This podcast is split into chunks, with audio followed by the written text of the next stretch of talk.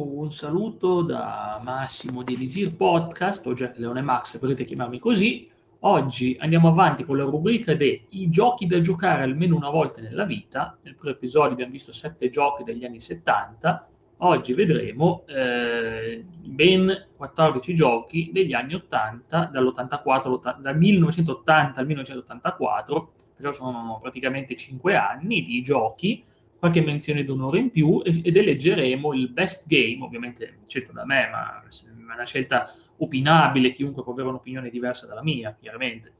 E allora partiamo, partiamo dal 1980 con Pac-Man, Pac-Man, beh dai, lo conoscete tutti Pac-Man, eh, che dire, Pac-Man è la figura più leggendaria che c'è quando si parla di videogiochi. Tutti conosciamo quella specie di torta gialla che, fa qua, qua, qua, che mangia lo schermo, che, man- che mangia le palline sullo schermo e ovviamente conosciamo anche quanto sia stato influen- influente sul mondo dei videogiochi, comunque è un po' puzzle game perché devi stare attento ai fantasmi che ti, che ti mangiano loro, ma se prendi il power up sei tu a mangiare i fantasmi e questa è un'idea geniale, un'idea geniale che merita di sopravvivere nel tempo, perché appunto Pac-Man è una bella idea. Pac-Man è intelligente come gioco. È un gioco imperfetto, non è un gioco perfetto, però è un gioco molto bello, è molto semplice a livello di, di idee, molto difficile perché ovviamente da buon arcade è un buon mangiasoldi, ma lo sapevamo già. Comunque un bellissimo gioco, indubbiamente. Sempre del 1980 vi consiglio anche di provare almeno una volta nella vita Centipede, è un gioco molto interessante, molto interessante, dove bisogna sparare a questa specie di mille piedi eh, continua, che continua a dividersi in pezzi. Bisogna stare attenti anche ai ragni, tutte queste cose qua. Insomma, è carino, è carino perché ti dai i punti per prendere le parti del corpo del, centi, del mille piedi e poi ovviamente ci sono gli scorpioni, i ragni, parassiti, funghi, insomma un po', un po', di roba, un po' di roba, non si, si può veramente dire che sia parecchio interessante, perciò vediamo, vediamo, comunque lo, lo raccomando. E quindi in pratica nel 1980 abbiamo due giochi che sono Pac-Man e Centipede. Poi andiamo al 1981 con tre giochi, partiamo da Frogger. Frogger, beh, lo si giocava da piccolo, Frogger, veramente non nell'81 che non ero neanche nato, ma comunque sia, è il gioco per chi ama attraversare la strada se sei una rana. Cioè, non direi, ma nessuno, vabbè, ho capito, comunque sia, l'idea è quella. Vai in giro, attraversi la strada, devi stare attento, poi c'è la parte sui tronchi, è una struttura quasi semplice e ripetitiva, ci sono miliardi di cover, di versioni simili a questo, esiste anche una vers- versioni tridimensionali che sono veramente brutte, ma l'originale è quello, tu attraversi la strada, passi nel momento giusto e dirai, eh, ma è semplice, no, con quelle meccaniche lì non sono semplici, non era semplice per niente, perché bastava che tu andavi avanti, ormai non potevi più tornare indietro, ormai, ormai è andata, e quindi dovevi pianificare il momento giusto, era un gioco che sviluppava i riflessi, e quindi insomma molto utile anche perché cioè, ti migliora i riflessi, stare attento, controllare quando passa la macchina, insomma diciamola, non, per niente facile, eh, per niente facile. Poi abbiamo Donkey Kong dell'81 che ovviamente è il gioco con Jumpman, il futuro Mario, cioè Donkey Kong è un gioco della Nintendo ovviamente. Donkey Kong ha rapito la principessa, o come si chiamava nel primo gioco, ovviamente aveva un altro nome, e, e con Jammen devi salvarla arrampicandoti verso l'alto mentre lui ti lancia casse di barili addosso. E devi picchiare, picchiare insomma, per dire, insomma, questo gorillone, questo scimpanzé alla King Kong e sconfiggerlo fra pali di fuoco, cose e trappole varie, salire sempre più su finché alla fine non riuscirai a salvarla. Ha una trama, stranamente è un arcade con una trama, trama per quanto semplice, pur sempre una trama, nessuno penso avrebbe previsto il grande successo di, il grande successo di Mario come personaggio, ma il look è semplice, eh, vedete un operaio baffuto con il cappello rosso, insomma, difficile da, dargli un vero design a livello visivo, però insomma, eccolo qui. Abbiamo il primo gioco della saga di Mario dell'81. Provatelo, potrebbe non piacervi, potrebbe non piacervi, potrebbe piacervi. E poi abbiamo Defender del 1981, sempre, E Defender è uno shooter con classica navicella che spara le cose che si muovono, insomma è un po' un prototipo di tanti bellissimi giochi arrivati dopo, ma veramente belli. Ha dei colori un po' strani, è stato usato anche a livello, diciamo, come locandina del, dell'arcade, è stato usato un po' e rivisitato per quelle cose de, della mitologiche, il mitologico gioco Polybius, che ovviamente non esiste, ma eh, ovviamente il vero, il vero Polybius, fa per dire, è Defender. Defender in realtà è un gioco dove tu spari con questa navicella ai nemici, roba fantascientifica, è carino, ci sono giochi migliori fatti in seguito, ma tutto sommato me la sento di consigliarlo così per i posteri, perché comunque è un gioco che fa vedere come funziona. E, e poi abbiamo Pole Position. Pole Position è, non è da confondere con l'orrendo, ripeto, orrenda conversione dell'Atari che è stata fatta in seguito, Pole Position dell'82, è un bel gioco, ovviamente ha già, ha già, introduce un concetto che poi rivedremo ad esempio in Outrun, che è quello della leva, velocità alta, velocità bassa, ovvero eh, acceleri con velocità bassa, poi metti velocità alta, però delle curve di nuovo abbassare la velocità, devi stare attento, come avere un cambio, come avere un cambio, metti la marcia, marcia veloce, marcia lenta, e questo ti permette di fare le cose, le curve varie, ovviamente bisogna qualificarsi e dopo il tracciato, non è un, semplicemente pole position che ti qualifichi e basta, fai pole position e poi ti fai il Gran Premio. E carino, un, mi sembra che abbia un solo tracciato, comunque è un gioco molto molto ben fatto perché a colori, siamo nel 1982 e vediamo, cavolo, questo è un bel gioco a colori, purtroppo la versione Atari che si è vista più avanti lascia desiderare, tutto in bianco nero, ma poi anche, non lo so, non ha quello stesso identico fascino di questo. Questo pole è il migliore, eh, all'epoca lì rappresentava un bel gioco di guida. Poi andiamo sempre nell'82, ovviamente abbiamo Kubert, Kubert impossibile non citarlo, ormai è tornato famoso anche per via di quei vari film dove compare, insomma tipo Pixel, queste cose qua. Eh, Kubert è un puzzle game, un puzzle game molto semplice, una struttura molto difficile ovviamente da completare, dove ci sono questi, queste specie di piramide, che poi non è una piramide, insomma, una piramide a blocchetti, diciamo alla Minecraft, ma va bene, Minecraft neanche, neanche esisteva per fortuna, ripeto, e praticamente ci sono questi blocchetti dove di colore blu tu devi renderli gialli e stare attento alle trappole, farti ritrasportare su. È una struttura semplice, tutto sommato è tutto tranne che un gioco semplice, ci sono 3 miliardi di versioni di Kubert, ma questo è l'originale, e ovviamente provatelo, per gli amanti di puzzle game è un must, assolutamente un must, e lo troverete competitivo pure nel 2022, assolutamente sì. Poi andiamo, andiamo al 1983 con Mario Bros. Mario Bros. Eh, non, non è Super Mario Bros., non compensate di beccarvi un platform, ma è un gioco a piattaforma in un altro senso. E lì è sempre il jammen, devi andare verso l'alto, devi distruggere i nemici. Esiste una modalità competitiva dove uno può fare Mario e l'altro può fare Luigi. Ed è comunque un gioco di quelli divertenti dove devi distruggere i nemici. E qui c'è già il concetto del saltare con la testa sui blocchi, attivare i blocchi è particolare, ci sono già i tuboni classici della serie, i tuboni classici della serie di Mario, che sono sicuramente molto piacevoli come esperienza di gioco. Non è, be- non è bello come Super Mario Bros. ovviamente, però fa Nintendo soprattutto, dateci una chance anche perché si trova eh, il Nintendo originale, e ovviamente lo trovate anche comunque sullo store Nintendo, perciò avete miliardi di, vers- di occasioni per giocarlo legalmente, quindi provateci. E poi abbiamo un gioco che veramente ai tempi fu considerato rivoluzionario, che è Dragon Slayer, Slayer del 1983, è come un cartoon giocabile, è, è bellissimo da vedere, è bruttissimo come comandi, cioè la prima esperienza di avventura cinematica di un videogioco, Dragon Slayer, questo è, è indubbiamente, è indubbiamente una più grande avventura cinematica dell'epoca da giocare, ed è carino come idee, è estremamente scomodo come gameplay. Io l'avevo giocato su Commodore C64 e vi posso assicurare che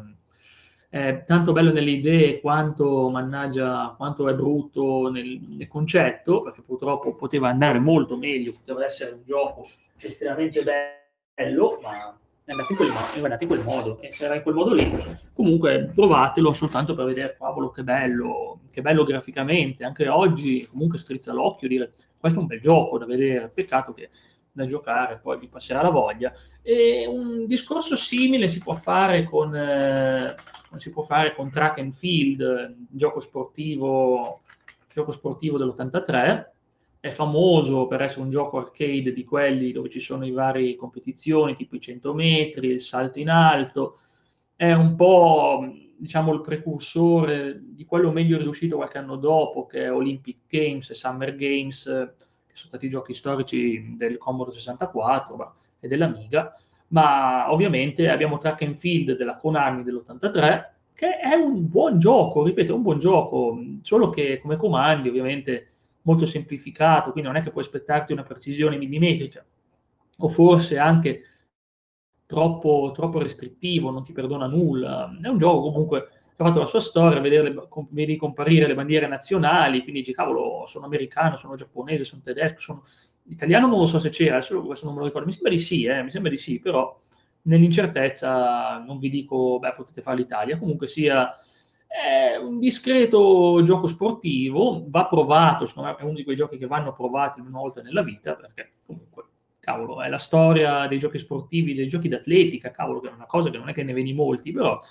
bello, ai tempi la gente si è appassionata molto. Andiamo al 1984 e come non partire da quel capolavoro assoluto che è il Tetris. Il Tetris, oggi trovate 3 miliardi di cloni, anche gratis, eh, ovvero, poi trovate anche il Tetris vero, ovviamente, anche il Tetris vero. Il Tetris vero è stato un gioco geniale, un gioco geniale veramente anche per le musiche indimenticabili, ce n'è una proprio che ormai è diventata estremamente famose, la musica, la, la musica del Tetris, se la senti già questa musica del Tetris, ovviamente è un brano è un brano vero che esisteva già da prima, però comunque sia la musica del Tetris, quindi grande Tetris, eh, gioco a blocchetti, devi fare incastrare questi blocchi, è un gioco che non puoi vincere, ma puoi cercare di durare di più prima di perdere. C'è il famoso blocco a T che anni fa eh, non so, ebbe un successone, la gente si è scoperto, ah, il blocco AT che è genialata. Beh, il blocco AT è geniale perché è probabilmente uno dei più utili, se non il più utile di tutto, tutto Tetris. E comunque è bello, gran gioco, veramente geniale, che con un semplice, come, dico, come dico sempre io, gameplay semplice e, e longevità lunga, perciò benissimo così. La semplicità che però dà vita a qualcosa di veramente geniale Esistevano dei prototipi del Tetris del passato, ma non ne parleremo qua e non sono sicuramente imperdibili. Dunque andiamo avanti e con un altro di quei classici, dei veramente classici Nintendo, che è Punch Out. Punch Out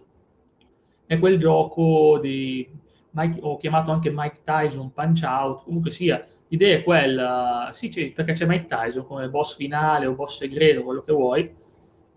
c'è veramente. E diciamo che